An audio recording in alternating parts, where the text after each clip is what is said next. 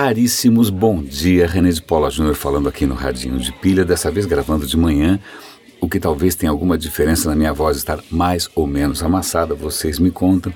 Mas ontem, conversando com uma, com uma amiga antiga, a gente estava discutindo é, o quanto falta, né, para as pessoas que são empreendedoras, inovadoras, é prestarem atenção na realidade à sua volta e resolverem problemas concretos, né? Não problemas ideais ou problemas imaginários, ou copiarem ideias alheias, ou jeito fácil de ganhar dinheiro, não, mas resolver problemas.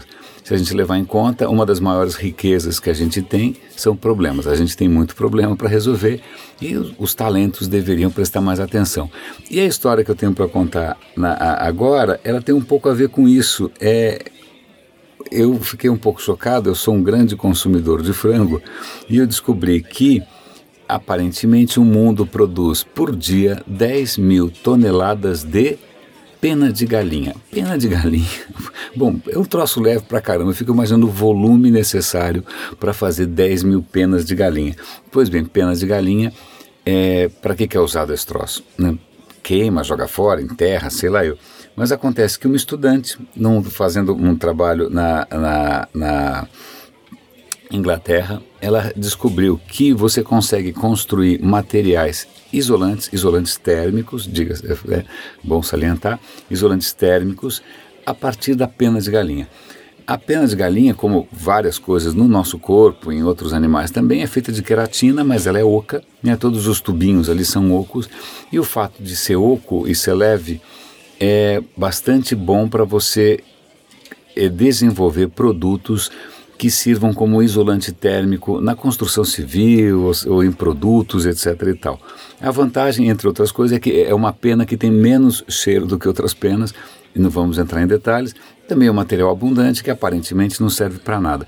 E existe ainda a questão se ela é suficientemente resistente a fogo, né, para ser usada na construção civil, mas eles estão aprimorando. A preocupação é mais do que oportuna, porque em, em Londres acabou de ter um incêndio pavoroso, né, numa, num edifício popular, e a, um dos culpados foi justamente um tipo de isolamento que, ao invés de bloquear é, a propagação das chamas, parece que favorecia nefastamente, né? Então, tá aí um negócio interessante. Eu nunca tinha parado para pensar nas penas das galinhas que eu como com a frequência razoável, né? Aí um, um senso de oportunidade interessante. Uma outra uh, notícia que me chamou a atenção, e realmente é, é meio perturbador, o Google acabou de lançar uma série de novos aparelhos, devices, é, para você ter na sua casa. Então, então você não só vai ter o Android seguindo você onde quer que você vá, a hora que você volta para casa, tem lá o Google também te esperando de braços abertos. Mas não só braços abertos, mas aparentemente ouvidos abertos. Porque o jornalista estava testando um dos aparelhos, um dos devices, que é bonitinho, chama Google Home Mini. Eu não sei o que, que parece, parece algum pastel recheado, é um, é um, é um formato curioso, mas ele percebeu que a luzinha estava acendendo toda hora. Eu falei, por que, que essa luzinha está acendendo toda hora? Simples, porque o aparelho estava gravando tudo que ele ouvia e mandando para o Google. Pânico, modo pânico. Como, é, como assim você coloca um aparelho que está gravando tudo o que acontece na sua casa e mandando para o Google? Ah, o Google falou, olha, desculpe, isso é um bug. Ele só deveria gravar ou quando você toca o aparelho ou quando você fala, ok Google. É, eu falei bem rapidinho, senão meu celular é capaz de reagir aqui. Eu saí gravando o que eu já estou gravando. Então, aparentemente, por um bug, o aparelho estava achando que alguém estava com o dedo em cima e estava gravando o tempo todo. E aí o Google lançou um update, um patch, né, como eles chamam, é, para corrigir esse problema. Mas convenhamos, pega mal, né? Logo na estreia, né? Logo no, no debut, né, de, de um aparelho que, poxa, por natureza já levanta uma série de questões, você escorrega na pior questão, na pior questão possível, digamos que não pega bem, né? Então isso é bom para a gente relembrar o quanto a gente está se expondo desnecessariamente, às vezes, né, inadvertidamente, sem saber que a gente está se expondo, é uma coisa meio medonha. Uma outra notícia é, assustadora também. Eu cheguei a usar como antivírus a suíte do Kas- Kaspersky. É horrível de falar isso, assim, Kaspersky. É isso, né? Kaspersky. Eu estou lendo aqui de novo. Eu usei. Era bom. Hoje eu troquei, eu uso uma outra chamada Bitdefender. O que acontece?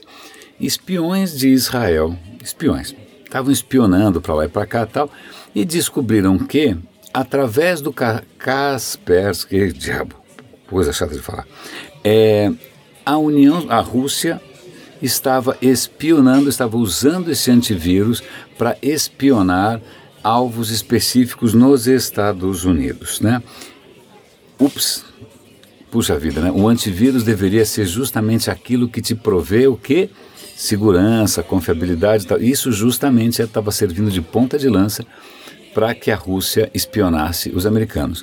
A questão é, é o Kaspersky era cúmplice, sim ou não? Falou, não, veja bem, eu não sei de nada, é, a gente que deve ter sido infectado sem perceber, ou então de repente o nosso software tinha uma fragilidade que os hackers exploraram, mas Rússia sendo Rússia, isso é absolutamente assustador, né? Quando a gente conecta isso com outras frentes que a Rússia abriu, frentes e fundos também, né? Ela abriu várias, várias, várias portas é, sem, sem, sem ser convidada. É, isso é meio assustador. Você instala um antivírus para se sentir protegido e justamente isso está te expondo para o pior tipo possível, né, de atores. Muito ruim. Mas, mas duas noticiazinhas e a gente acaba aqui. A primeira delas, eu estava ontem num, num evento, a gente está promovendo um treinamento lá na empresa, tal, papo vem, papo vai, vulcão daqui, vulcão dali, terremoto, algum papo desse.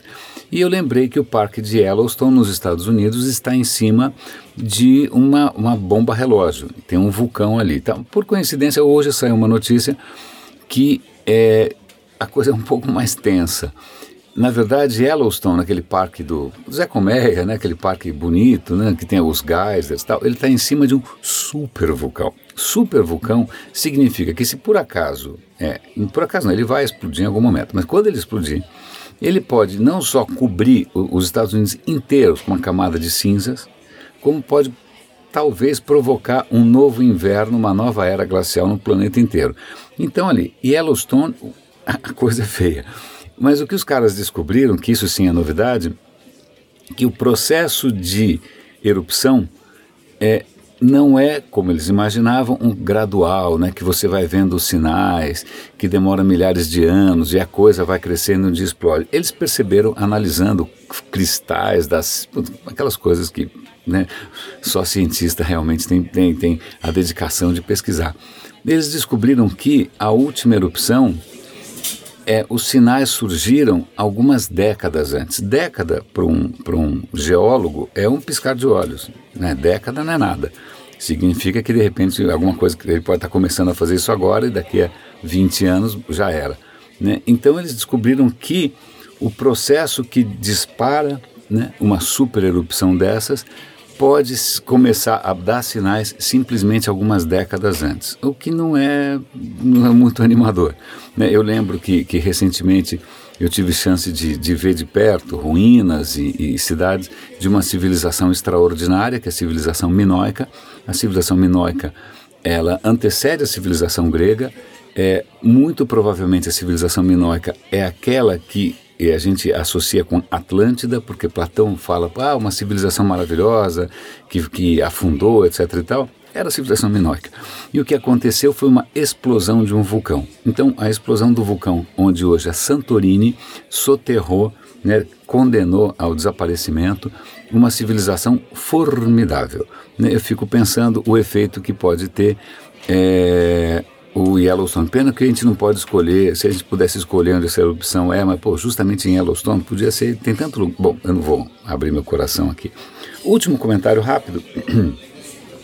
Cadillac, que é um, uma marca de, de automóveis nos Estados Unidos, é, tem uma notícia aqui sobre o sistema dos caras de é, mapa, radar e direção autônoma, tal. Tem alguns detalhes que são meio técnicos, mas o que eu achei interessante é o seguinte: a Cadillac, ela está apostando no modelo de carro autônomo é baseado numa coisa que em inglês se chama geofencing, que é você cercar ou você proteger algumas áreas geográficas. Significa o seguinte, o carro só vai poder ser autônomo em alguns, em alguns lugares, em algumas estradas. Saiu dali, você tem que dirigir o carro na mão. Então, ele é autônomo até a página três, autônomo até, né, até a próxima esquina. A ideia aqui ele só vai ser autônomo em lugares que são suficientemente mapeados, suficientemente seguros para um carro autônomo dirigir sem maiores surpresas, né? Então é uma maneira, eu achei é, interessante, eu não sei se mais alguém está fazendo isso, é a primeira vez que eu leio isso, né, do carro saber quando ele pode ser autônomo e quando ele não pode ser, né? Então eu achei a ideia interessante, é uma maneira de você é, evitar alguns dos temores, né, alguns dos riscos associados ao veículo autônomo. Raríssimos, é, eu acho que é isso, consegui gravar logo de manhã, é... Bom dia para todos nós, grande abraço aqui no Radinho de Pilha.